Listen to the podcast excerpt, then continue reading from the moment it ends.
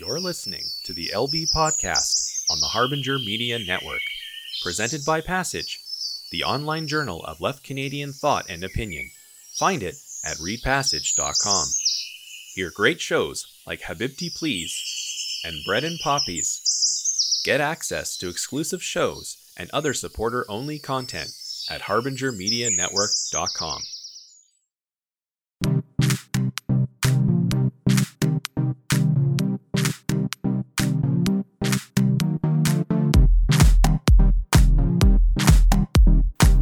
to a special mini episode of the LB Podcast for Monday, November 2nd, 2020. I'm your host, Chris Markovich. On this week's special episode, it's Movember. It's a time to talk about all things related to men's health. I speak with Emmy winning producer Mike Henneberger about his journey to the depths of despair and back again, and his tell all memoir called Rock Bottom at the Renaissance. Plus, I welcome Mike Reynolds from Everyday Girl Dad to the show. They tell me about their journey through redefining masculinity and how important these conversations are to them and their family. And later in the show, I welcome to the show the son of the legendary World War II veteran activist Harry Leslie Smith. John shares with me the journey that he took with his father on his book tour, as well as his own personal journey struggling through cancer treatments.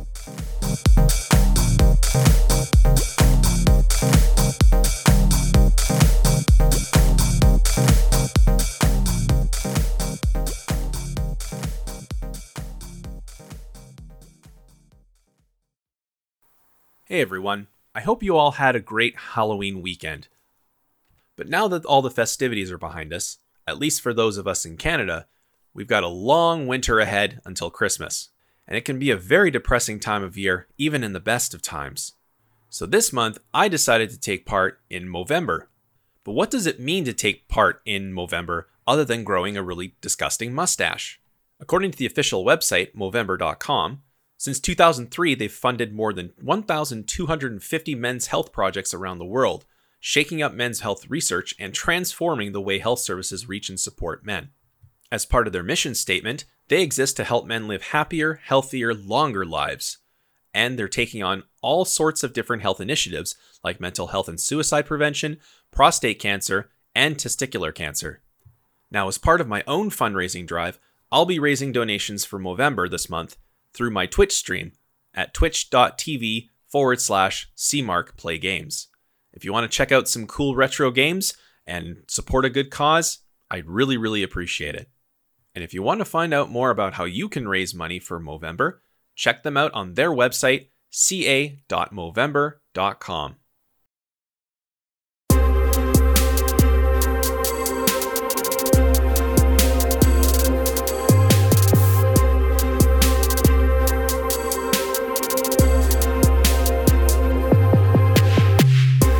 Joining me on the show now is an Emmy winning producer and music journalist from such outlets as Comedy Central, Rolling Stone, Billboard, Spin, and Vice, Mike Henneberger. Thank you so much for joining me on the show.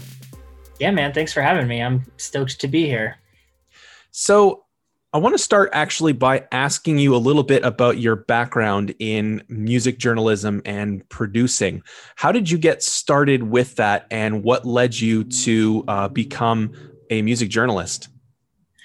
Yeah, I, I I hope I'm getting better at uh, shortening this because it really is like my whole life. I'm 38 now, and um, I think it you know it starts with me playing in a band, starting my first band at 14, but also just like growing up, you know, with my dad playing records and just kind of always being around, you know, people who who loved music and so I think it just became something that was really important to me through life. And um, so, yeah, I started playing in bands when I was 14. And then when I was like 22, I stopped playing in bands. And I was always like a lead singer. And so I, I'm not really like, I don't really play anything well. I play a little bit of guitar, but I couldn't just write music on my own.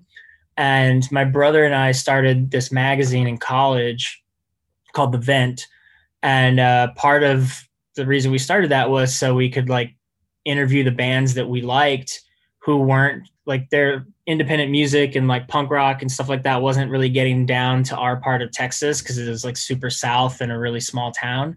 So we wanted to go to shows in San Antonio and Austin and interview bands and then bring that back to our, you know, our neck of the woods.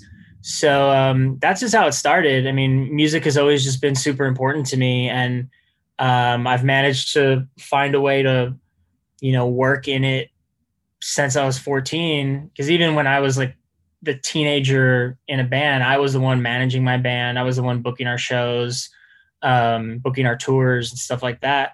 So it just it, it's just what I knew I always wanted to do. You know, one like however I could do it. I wanted to work with music, um, and so um, yeah, I I it's it's really weird. There's not like a a clear path to getting to you know the time I spent at Billboard or Rolling Stone. Um, I've just worked in media and I've worked in digital media and I've been shooting videos since I was a kid um, and you know shooting photography since I was a kid and writing since my you know early 20s. So I just I've just been doing that long enough that I've gotten good at it and you know I have like a bunch of interviews under my belt with big artists so that you know helped me get to those like higher levels you know just climb higher levels every time. Um, so yeah, I don't know. I guess that's pretty much it. I, I it's just what I've always wanted to do. So even though like I haven't really made a lot of money doing it, or like it wasn't always how I made my living, it's something I've never stopped doing.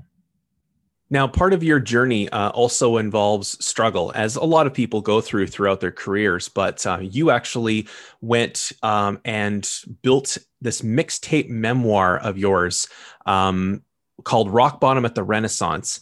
Tell us a little bit about that memoir and what that journey was like for you and how what it was like to actually write and speak about it in the memoir. Yeah, and I mean that that book pretty much covers like exactly what I was just saying about how how music was so important to me that there's no way I I write a book without it being about music, you know? and so this this book is about a, a, period in my life which is like the first few years that i lived in new york and um, you know moved from that small town in south texas and came up here to work um, you know in in media and it was i had always like romanticized this city um, and so just from what i saw in movies and you know songs and books you know, it was this place where like all my dreams were going to come true. And I had these high expectations. And um, I had already, I was already struggling with uh, major depressive disorder and anxiety disorder, which I was diagnosed with when I was in the army here. Um, and uh, so, yeah, moving to New York just on my own and not really having any friends here. And, you know, there was also like it plays a big role in that. Um, and so there was just a number of factors that really, you know, hit me hard, and I didn't, I wasn't in the right uh, headspace to deal with it in a healthy way. So the book covers a lot of unhealthy ways that I dealt with it. Um, but yeah, I mean that that was a that was a the struggle that the book revolves around is just me dealing with you know m- my mental health issues and which I still deal with today. I mean, I wrote that I started that book in 2011 and it kind of takes place from probably 2011 to 2014. Um and so it uh because for those who haven't read it, there's like flashbacks and um so there and there's like a present day part to it also. So um yeah, it covers this period and I just uh um, at that point in my life, I I just didn't really have the tools. I wasn't equipped to deal with my mental health issues in a healthy way. Um, now I'm 30. I'll be 38 next month. Um, you know, it's we're here six years later, but there was still a number of years after I wrote that book that I I didn't want to put it out because I was still dealing with that stuff and I didn't want anybody to know how bad it was with me. Um, but now um, I've, I've, you know, I've been seeing a therapist for a long time. I finally found a good one that works for like that works with me. Um, I've been taking like the right medications, and you know, I try to meditate um, daily, and I exercise. I, I basically have just been working really hard over the last you know f- five six years to uh, work with my mental health issues in healthy ways. And that that's helped a lot. It's helped me learn how to how to manage them better. Um, they're never going to go away and they're i'm never going to be cured of those things. But I, I think i i definitely like handle them better now yeah let's talk about that actually because part of the reason that men don't talk about their feelings their anxieties their insecurities is because when we grow up, we're told to man up, we're told to be tough, we're told yeah. to push those feelings down because we've got to focus on being strong. What changed for you, as you pointed out earlier, in not wanting to talk about it versus facing your struggles head on and becoming more open about it and then eventually going public with your struggle? Well, I think the decision to not talk about it, I mean, it really wasn't that's never really been an issue for me. Like I said, I started I started writing songs when I was 14. And so I've always been somebody that's like okay with expressing my feelings. Um cuz I yeah, I always like managed to put that into my songs. And so this is very much like a um, a personal view of it and that like because i had that at such a young age i was able to like express my feelings to audiences i never really felt like i couldn't do that you know it was never it was never like taboo for me or or like it wasn't i never felt insecure or like threatened or like i wasn't a man because of that because my like initial experience with it was publicly doing it um, and like getting this like validation or um, you know positive reinforcement for doing it because I was doing it in good songs with my band. So I didn't really have that issue, and also it, it, I I only realized this recently. It might have to do with like my dad not being around when I was a kid, you know, because my dad was like a Navy guy for 20 years. He was military, strict dude. And, you know, he he grew up with like, I mean, I, I don't really know the details of how he grew up, but you know, his dad was a tough guy and they got into fights and, you know, he he was in the military too, and then he was a trucker. Like, like they're they're man, man manly dudes. Um, and so maybe maybe it helps that I was like raised by my mom, you know, and um, my dad wasn't there to tell me to like stop crying or whatever. Um, and so that could be part of it too, um, which, which is what made me com- more comfortable to to put my feelings into songs when I was in bands. Um, but when I say that I I didn't want to put the book out because of that, and that was illness playing a trick on me just like addiction plays tricks on you um, and like tells you that you like need it you know um, it was telling me that like i should be ashamed of how i felt or i can't let people know i feel this way or they're you know not gonna like me or or like they're gonna think i'm fucked up or sorry can i cuss on this i've, I've listened to a few episodes but you always talk to such professional people and they don't cuss so i don't i don't know if i can that's quite all right. Okay. Um, but uh, yeah, so I think it, part of not wanting to put the book out when I say that is that I was starting my career here in New York uh, in the professional sense, whereas like everything I had done before had been like me and my brother launching our own magazine or launching our own comedy club, kind of doing stuff on our own. Um, and so I I was uncomfortable in the new world that I was in. I didn't really know how to how to live in it, um, and I didn't want people to to know that just my head was that messed up at that point. Now, I don't care because now, if you look at the book, the worst thing you can think about it, or somebody can think about it, is wow, Mike used to be really messed up. And that's a victory for me. Like that's something I'm very proud of. You know, I'm not ashamed that I used to be really messed up because I'm not anymore. You know, I'm still sick, but I I deal with it way like in a much more healthy way that I'm proud that I used to be that messed up because I'm not anymore. So like it just it just needed some time to pass for me to get into a better a, a healthier state of mind for me to accept that that that's a victory that that book like as dark and sad as it is to see like even when i read it you know i feel sorry for the person in the book because i'm i'm so disconnected from it now. Um but then i get to think of what a victory it is that i'm not there anymore Now, what message would you have for anyone that's listening to the show right now who's struggling to speak about any of the issues that are going on in their life and feeling like they have no one to talk to? Man, I I cannot express enough the the like most surprising thing about putting this book out for me is the relief that it has given me. Um, I mean, I I was able to put it out because I felt comfortable with where I am now mentally, but I didn't know I could feel even better about it. And putting this book out and getting, you know, people sending me messages on social media and stuff and saying like that, like thanking me for writing it because, you know, they've felt that exact same thing. Or they'll tell me, they'll pull a specific part from the book and they'll be like, this is exactly me.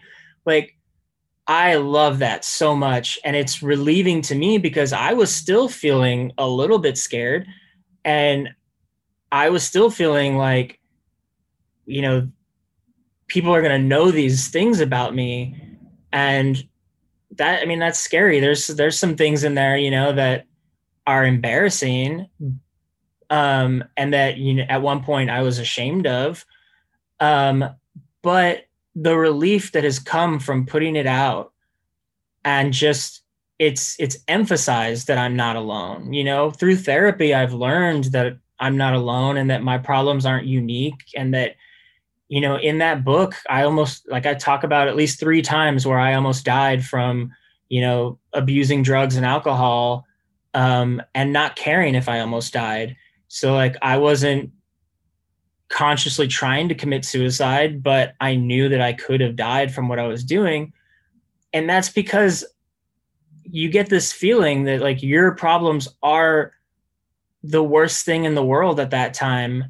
And, you know, there's nothing wrong with thinking that, but you got to come around and see that that's that that's not the case and that every time you've ever felt that way before you got past it and the only way that you're ever going to get better or that you're ever going to you know get past it for good at least that thing that you're worried about at that moment um, is if you stay alive and keep pushing through. Like i've been able to do so many good like amazing things to me including putting this book out and it's only because i stayed alive.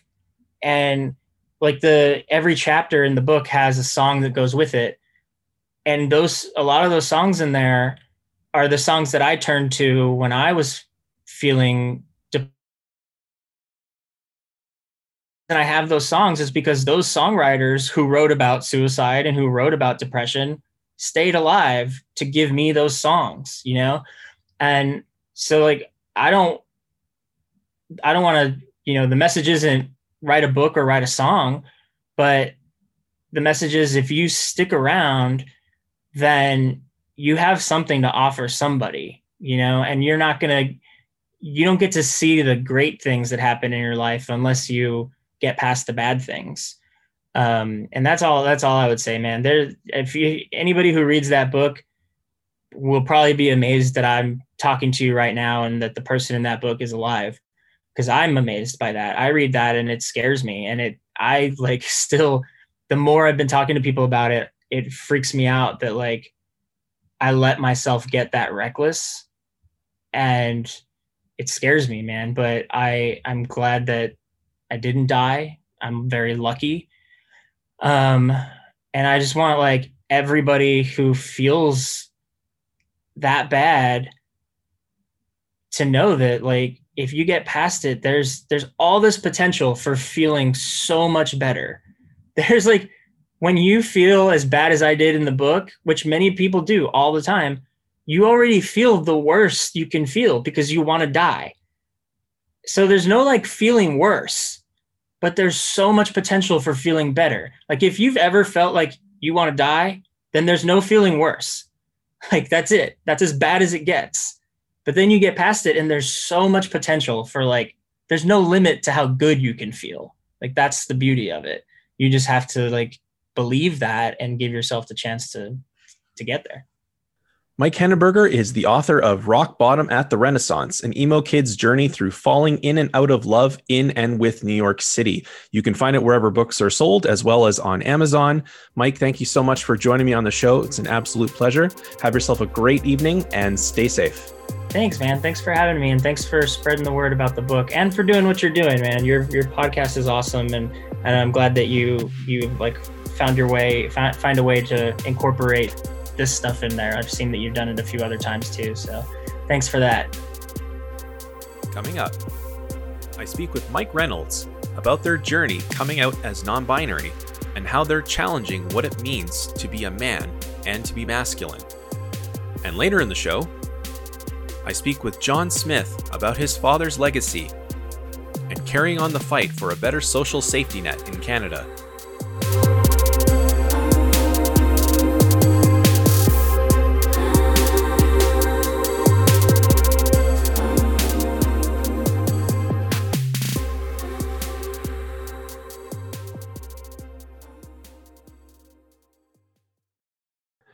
Joining me now on the show is the man behind EverydayGirlDad.com and the So Manly podcast, Mike Reynolds. Thank you so much for joining me on the show. Yes, no problem. Good to good to be here after some scheduling fun. So, yeah, scheduling these things is always a challenge, even when everyone is working from home. Exactly right. So, tell us a little bit about uh, some of your personal journey and how you started Everyday uh, Girl Dad. Um, well, Everyday Girl Dad has been a a long work in progress, I guess. Um, it it started um, as me kind of writing a um, a blog just to be uh, just to get myself writing to uh, you know understand creativity and everything um, and to exercise my own creativity and then it uh, turned into as I as I had kids, it turned into more of a parenting thing. And so I had started writing um, more before I even had kids, and when I had kids, it it it very quickly consumed everything the the whole parenting journey, and so uh, everyday girl dad became at first kind of like a um, a humorous look at parenting and then it didn't take too long for it to take more of a um, I guess like a a social look at how we parent, I suppose, and it from there kind of just um, developed along the way as I started learning more about um, myself, the role of dad, uh, and then into um, some discussions around masculinity, now around gender and how we teach kids, and so it's it's really been as much about me learning about myself as it has been about parenting and everything. So it's been it's been interesting to kind of grow myself along with the the blog and as it started out about parenting it's it's as much about um how you can learn as a parent as it is about how you should teach as a parent. So it's been really interesting to be able to talk about um, flaws and weaknesses and blind spots we have as parents versus what I thought parenting was going to be, which is you constantly just telling kids do this, do that, and you know learn this and learn that. So it's been it's been a lot of fun actually. Now, um, speaking of your own personal journey, tell us a little bit about how you came to identify your masculinity and also incorporate uh, some femininity into your everyday uh, persona as well as your identity now as being non-binary. Yeah so and this is this has been some of the things that i've been talking about that's so interesting is that as as we've been talking to our kids this is part of why uh for us like comprehensive uh sex ed is so important yeah um because there's just there's there's terms and uh, things that I just didn't have access to growing up that I'm learning now as an adult, teaching my kids that um, that I'm learning about myself. Now I'm I'm privileged enough to work at a university, and so some of the courses that I have access to take, I was able to take a course in masculinity as well, um, and so that's where I was able to and I'm a, a student in the uh, Women and Gender Studies program at Carleton University. So I've been able to take courses there that have helped me kind of gain some insight into masculinity and feminism because of that.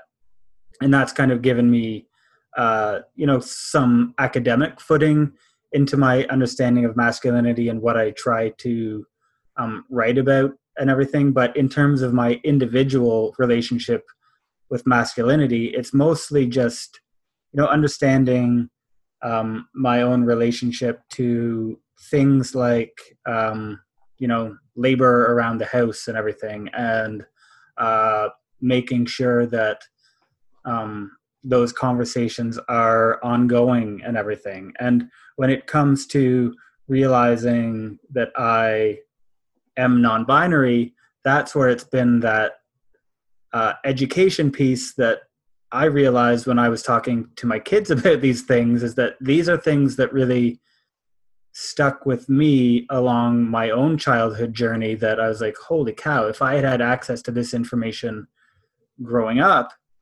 uh, this would have been really valuable to me. And it's not information that my parents withheld from me, it was just information that they simply also weren't being provided that also wasn't available to them and so uh, whenever i see people talking about um, you know parents as the only provider of sexual and health information and everything it it always to me does speak to that being a super privileged point of view as well because um, not everyone has equal access to all of this information as well. And so it's uh, it's something that uh, we're very passionate about making sure that schools and other you know avenues of information sharing are available for everybody. So what did that mean to you to be able to finally put something concrete to how you've been feeling about yourself about your relationship with you know your family and with friends and how did it inform your decisions to speak with your kids about it? Um, I mean, even today, it continues to be a little bit uh, nerve wracking, I suppose. I mean, it, it's very freeing on one hand, but it is also, uh, I think, any identity work. Um, I will just speak for myself, but any identity work that I do for myself is also uh, very scary. Um, I do always uh, I, I love being able to express myself in ways that I feel more comfortable doing, but I also do always you know, I, I do always want to make sure that I'm doing things that feel most comfortable for me. And it's it's interesting that the more myself I am, the more aware of kind of the way society pushes back on folks that there is. And it is just it does it's a really interesting way to be able to experience privilege i suppose. And now i still have heaps of that. I'm still um yeah so like if you if you do look at any kind of instagram posts that i share of you know me putting on makeup or me sharing posts like that i um i'm very positively received in a community that I've built. I mean, if it makes it into kind of uh, straight Instagram or something, uh, it, it, does definitely get uh, pushback and everything. But I've learned to be able to straight like stay away from those comments. But um, but if you look at other people, um, you know, women who just simply don't wear makeup for a while will get criticized for not wearing makeup and everything. So I I have built a community where I ha- I do have a lot of support for what I uh, for the ways that I am expressing myself and understanding that there is a lot of um, privilege even just being able to do that. But um, there is also, you know, I wouldn't lie that there isn't a little extra fear when I walk outside with makeup on and stuff. So it, it's been interesting to be able to experience that. How has your journey up to this point changed, if any change has happened? Uh, your relationship uh, with your spouse, with your kids, um, with your family, have they been, you know, very supportive? Has anyone else come up to you and said, "I didn't know that you felt this way, or that this was who you were," or did they know? Like, did they have any sort of inkling that this is how you were feeling all along? Um, no, I don't think people knew for sure, and I think that that again might be part of a general lack of understanding around what being non-binary means as well. Um, it has been fairly well received by family in general. I mean, um, my mom has bought like a book about what being non-binary means and everything. So it's been it's been nice to be um, to have that kind of reception and to be well received like that. Uh, these are things that we have talked about with our kids. This is the nice thing about growing up and raising our kids in a way that this kind of um, terminology and these kind of concepts and ideas aren't new to them. So bringing uh like they have always known and been aware of non-binary people and trans folks and everything. So it's not something that is a foreign idea to them. Um it's certainly changed in ways that i mean i i struggle with my own pronouns sometimes so there have been pronoun struggles sometimes and and that that doesn't really uh, bother me at all. So there's those things that that we have adapted to, and it's been small things like like that. But I've only come out since like in quarantine basically. So it it's interesting to uh, to try to understand what things might look like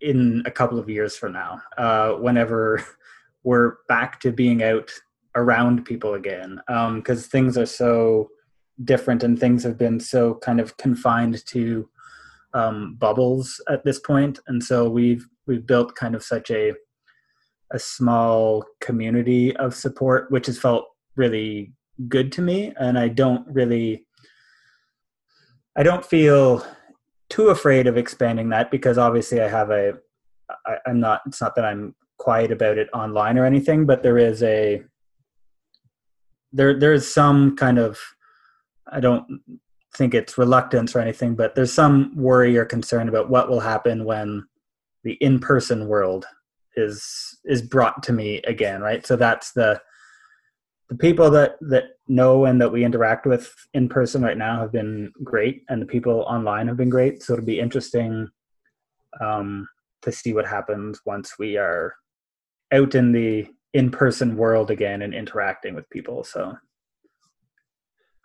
how has your view changed or been um, or how has it evolved over the last number of months or years that you've been on this journey to affect how you view masculinity now versus how you viewed it before like what does masculinity mean to you now yeah, I think that one thing that I am trying to grow in understanding is how personal masculinity is. And I think that if there's one thing that I can um, try to understand is that, or the one thing that I have done my best to understand is that one's relationship to masculinity is their own, right? And so um, everyone will, I mean, there is hegemonic masculinity that we all try, that we're all supposed to be working to attain and everything, but there's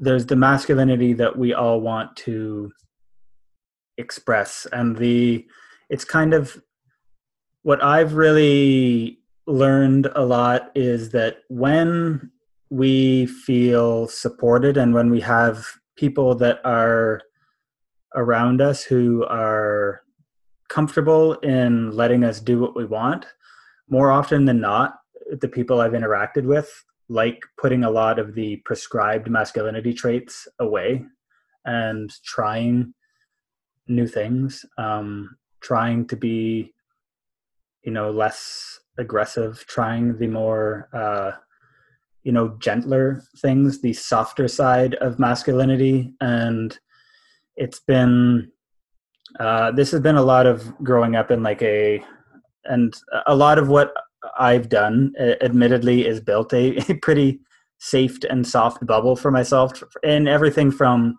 um, the fatherhood community that I've built all the way up to right now with the with the queer community that I've built and everything. And um, the men that I interact with are very uh, kind and compassionate people, and kind of seeing that um, that side of masculinity shown has been incredibly valuable to me to see um, that kind of displayed so uh, continually. And it's also really important for me um, for people to be uh, for people to admit that they have taken up space for too long and to be the the one thing that I like seeing the most is people uh, stepping back and learning more and because that's one thing that I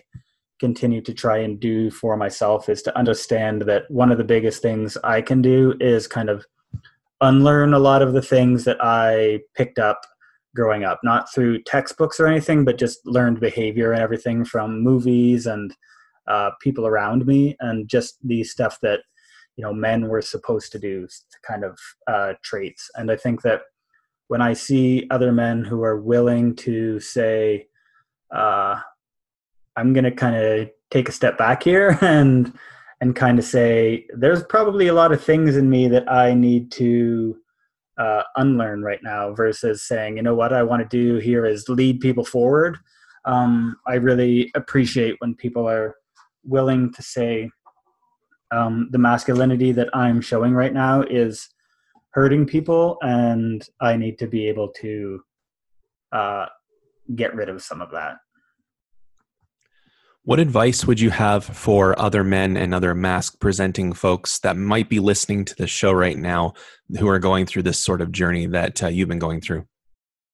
Yeah, some of the some of the things that I've really enjoyed personally has been trying things that I that I had wanted to try. So one of the big things for me, one of a I guess turning point kind of moments for me was when I started cross stitching. Um, it was one of those uh, moments where I mean it seemed like a pretty simple activity at the moment to just try and um, cross stitching for me just became like it was more a mental health activity at the time of just kind of consuming my mind and it it ended up becoming this kind of it was almost the more i was it, and again i was it ended up getting a lot of uh, praise from people who because it was really you know rare for people to see someone with a beard cross stitching and everything but it was it was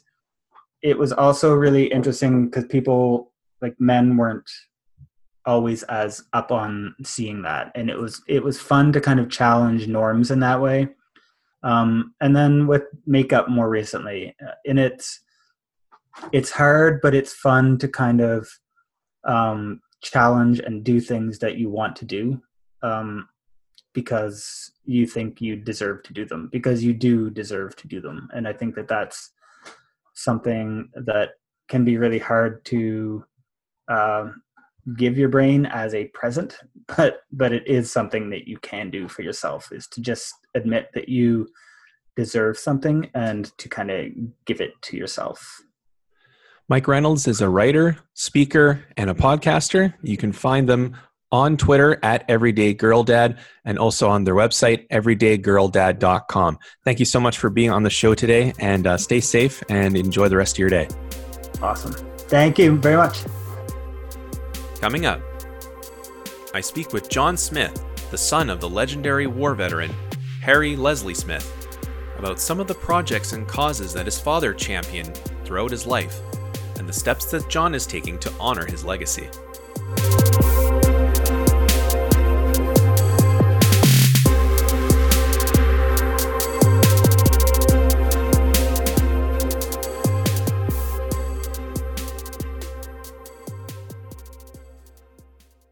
Some have called my generation the greatest, but I don't believe that, or otherwise, income inequality, poverty, and war would now be exhibits in a museum here in Ottawa.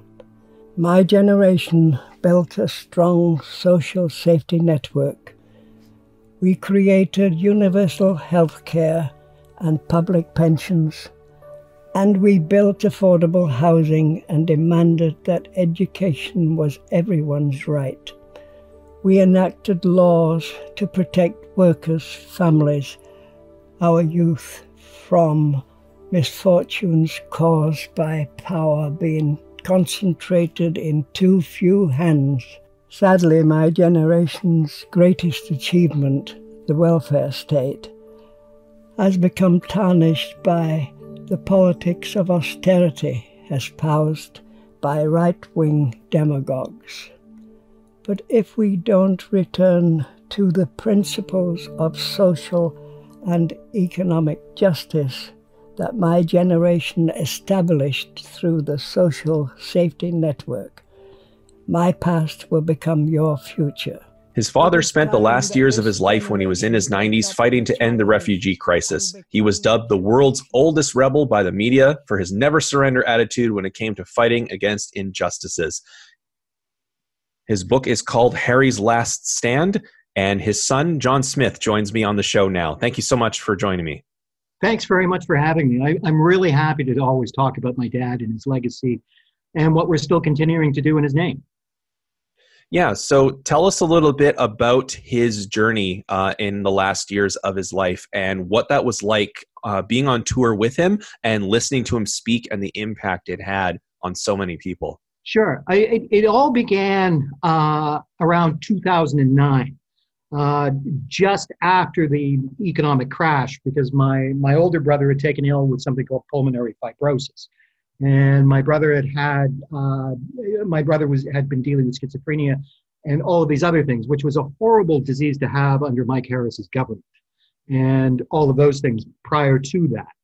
Anyways, my dad and I were actually living in Portugal at the time, and we came back to take care of my brother. My brother died. That was absolutely gutting for my dad, and I had to figure a way of getting him back into the world.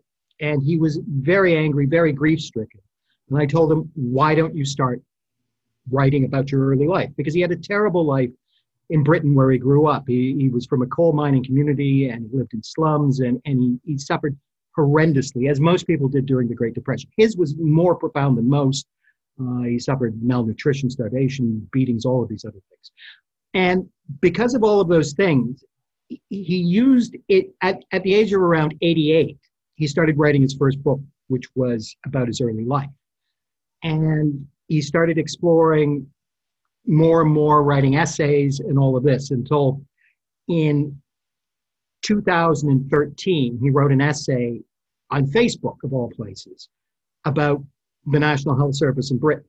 It, it, it went viral to such an extent uh, that a British publisher said, I need you to write a book about your life and about your, your politics, because his politics were the politics of socialism, the politics of of, of community, the, the politics of of what our, our our parents and grandparents lived through in the 1930s and 40s that made them believers in social justice, in the rights of everybody to housing, to education, to healthcare.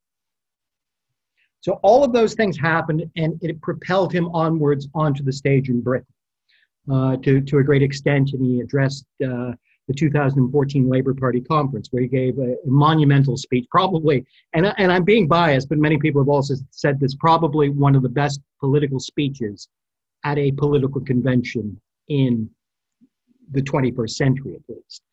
And it tore apart the idea uh, that we have to live in a conservative Tory world, that there are better things for all of us, that we all have a right to a prosperous life that is free of want, free of uh, poor health, and that it galvanized the Labour Party in Britain. They didn't win the 2015 election, but it did set them on the way to Corbyn and Jeremy Corbyn. So all of this was going on. My dad was working in the United Kingdom, traveling across the United Kingdom, speaking about it. But he also took a uh, tour of Canada with the Broadbent Institute in 2015 and traveled across the country bringing his message because he, he was both a Canadian and a Brit. He had spent a large part of his adult life in Canada, building the Canadian dream for his family and his, for his friends in Toronto, in the suburbs of Toronto and Scarborough. And, and, and a lot of his sensibilities were also developed not only in Britain, but in Canada with Tommy Douglas and, and, and the NDP. And also just the idea that he helped also forge an NHS in the United Kingdom, but also in Canada in the 1960s. So all of these things moved him when he was in his 90s to say we have to make a stand because if we don't, we are going to have my past. And, and this is what, what, what began as the Harry Last Stand tour.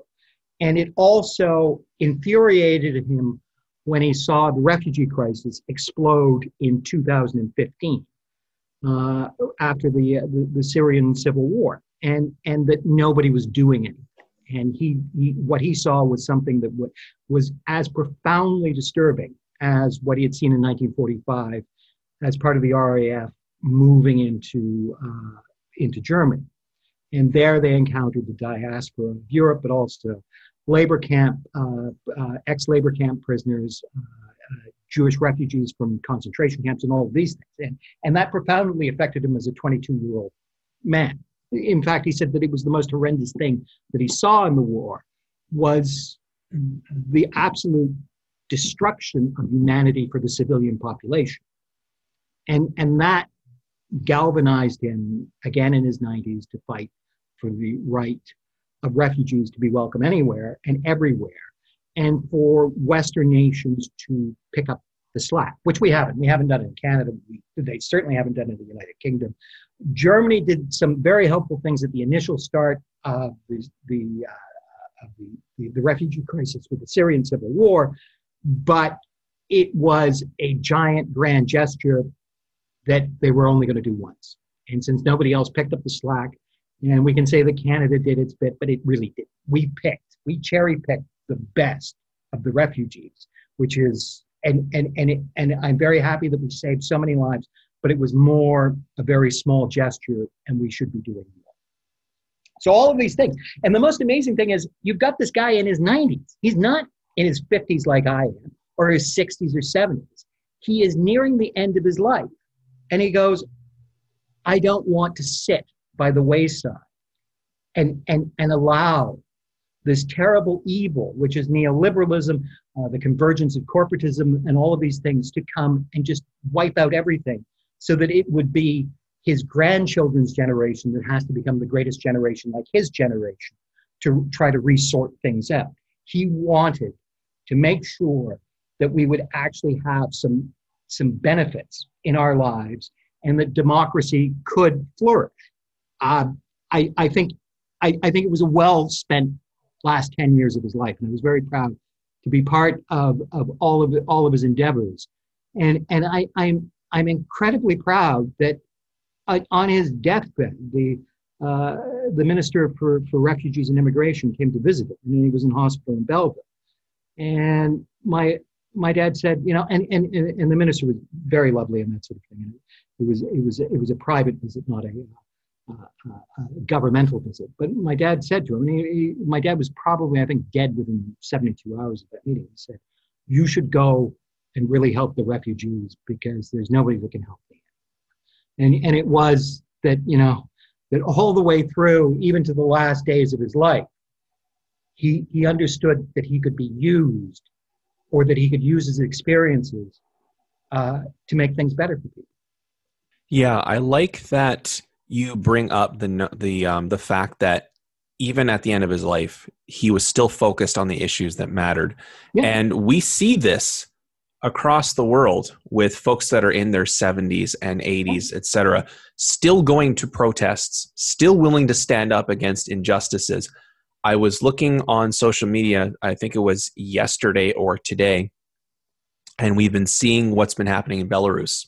Yep. There was a 74 year old woman who was being accosted by you know, police or secret police yeah. or some forces that were trying to take her into a van, and she was fighting them off and you know a group of women came in and protected her yeah. but we see this all the time with folks that are standing up for issues that matter there's a climate protester uh, i believe he's in the us he's uh, i think in his late 80s or early 90s and has been arrested i think five or six times yep. for protesting against climate change and you know the, the police keep taking him to yeah, detain him and he keeps going back yeah. and i was at the Kinder Morgan protests uh, three years ago in Burnaby. And there was a gentleman there who was in his late 70s and several other women with him that were in their late 60s, early 70s that had been protesting against uh, climate polluters for decades. And they were willing to risk arrest to do so. And part of the conversation that seems to get lost is the fact that just because government policy changes from one party to another or because one government gets elected or another government gets elected doesn't mean the issues go away.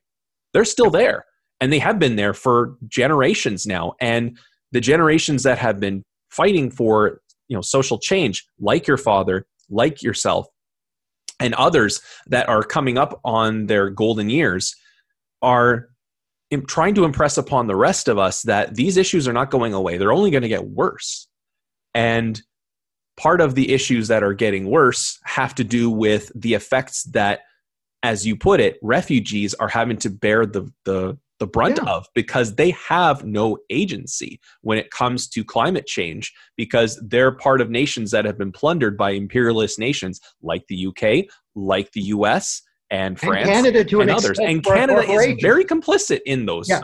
And I go into that in my last episode about free trade agreements and about NAFTA and about how our governments don't seem to care about the working people. And your father was one of the biggest critics of that policy.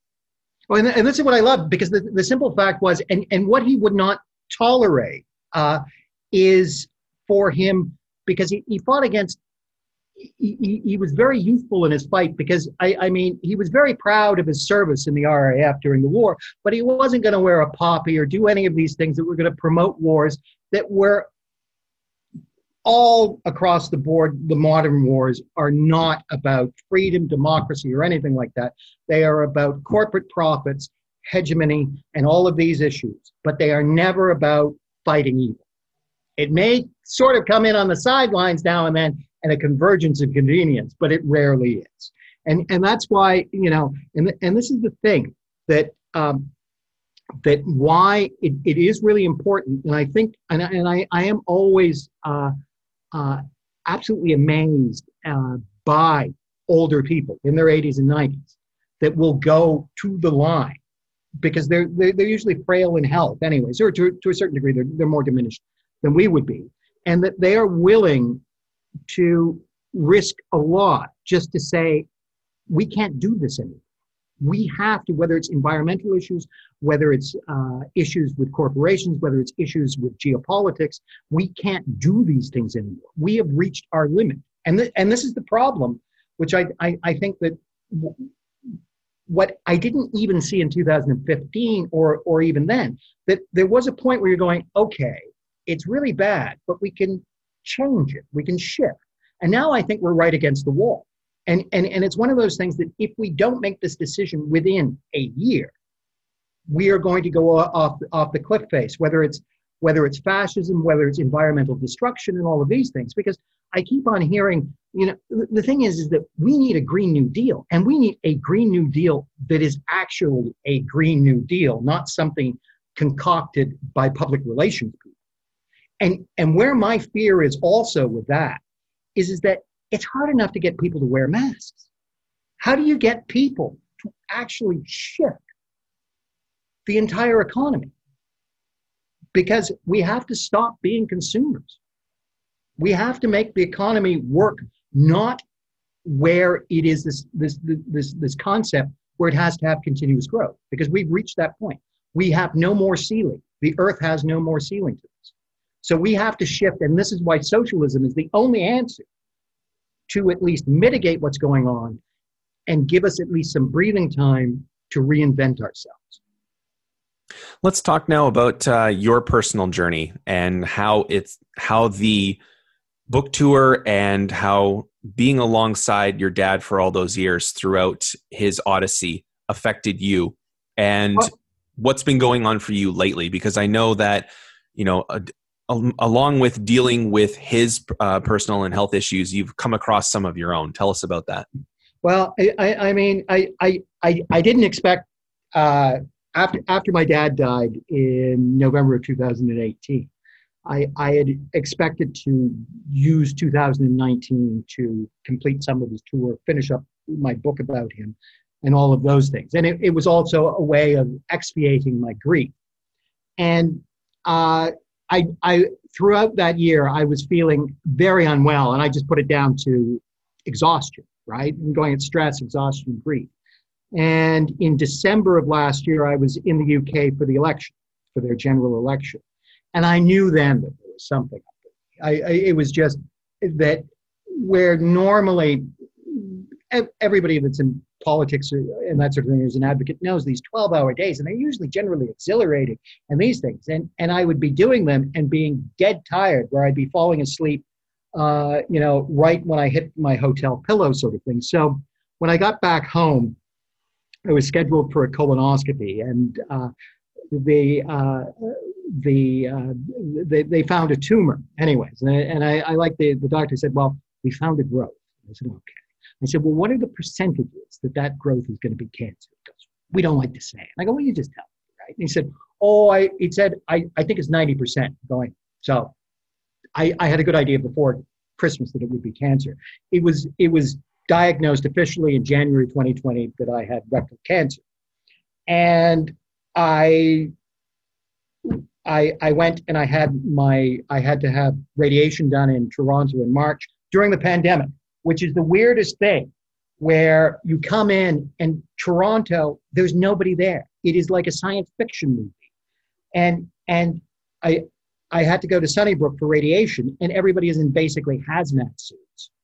And they, they did my radiation, and then the, the, the following week I was supposed to go back to Toronto to have my uh, surgery. But they canceled it 48 hours before my surgery to begin with because of the pandemic. And then fortunately, they, they reversed their decision and I had my operation done March 27th. And I will tell you that they, I, I was not expecting the, it, it, it, I, I, I had not anticipated how difficult getting over cancer is. I mean, I'm getting there and that sort of thing, but it is it is a unique uh, individual journey that everybody takes that, that gets gets ill with anything, I guess. And it it it's it, it's been more interesting because of the pandemic, but also it's made me very laser focused on what I need to do. Now, I all odds are they got the cancer out. I can probably knock wood get on with my life after recovery, more or less. Now, I, I, there will be a greater chance of it coming back, but more or less, I should be able to to get on with this. But it, it has made me laser focused in the idea that my father's legacy should not die with me. That there is that that there is a profound story to tell uh, with him to continuously go both in Canada and in the United Kingdom because he straddles both countries. And this is what I, I am spending all of my time doing and will until I am no more is making sure that not only his story is told, but the story of his generation and our generation, uh, and how we have to make things better. Because if we don't, we're not going to survive as a species. And even if we did survive as a species, we will, we as individuals will live as slaves. Harry Leslie Smith was an author, one of the last remaining survivors of the Great Depression and the Second World War. The book is called Harry's Last Stand How the World My Generation Built is Falling Down and What We Can Do to Save It. You can find it wherever books are sold as well as on Amazon. His son, John Smith, is also a writer and a political activist. You can find him on Twitter at Harry's Last Stand. Thank you so much for joining me on the show. I wish you well and stay safe. Enjoy the rest of your day. Thank you very much. I had a great time. Like what you've heard on the show? Consider becoming a patron and get exclusive access to early content, extras, and more. Visit patreon.com forward slash left behind podcast to subscribe today. Well, that's it for this special episode of the LB Podcast. I'd like to thank John Smith, Mike Reynolds, and Mike Henneberger for being guests on the show this week, as well as all of our supporters on our Patreon page and all of our followers on social media. Don't forget to check out our brand new website, lbpodcast.ca, as well as the new Harbinger Media Network on their website, harbingermedianetwork.com. Thanks for listening, and until next time, take care of yourselves and take care of each other. Farewell, comrades.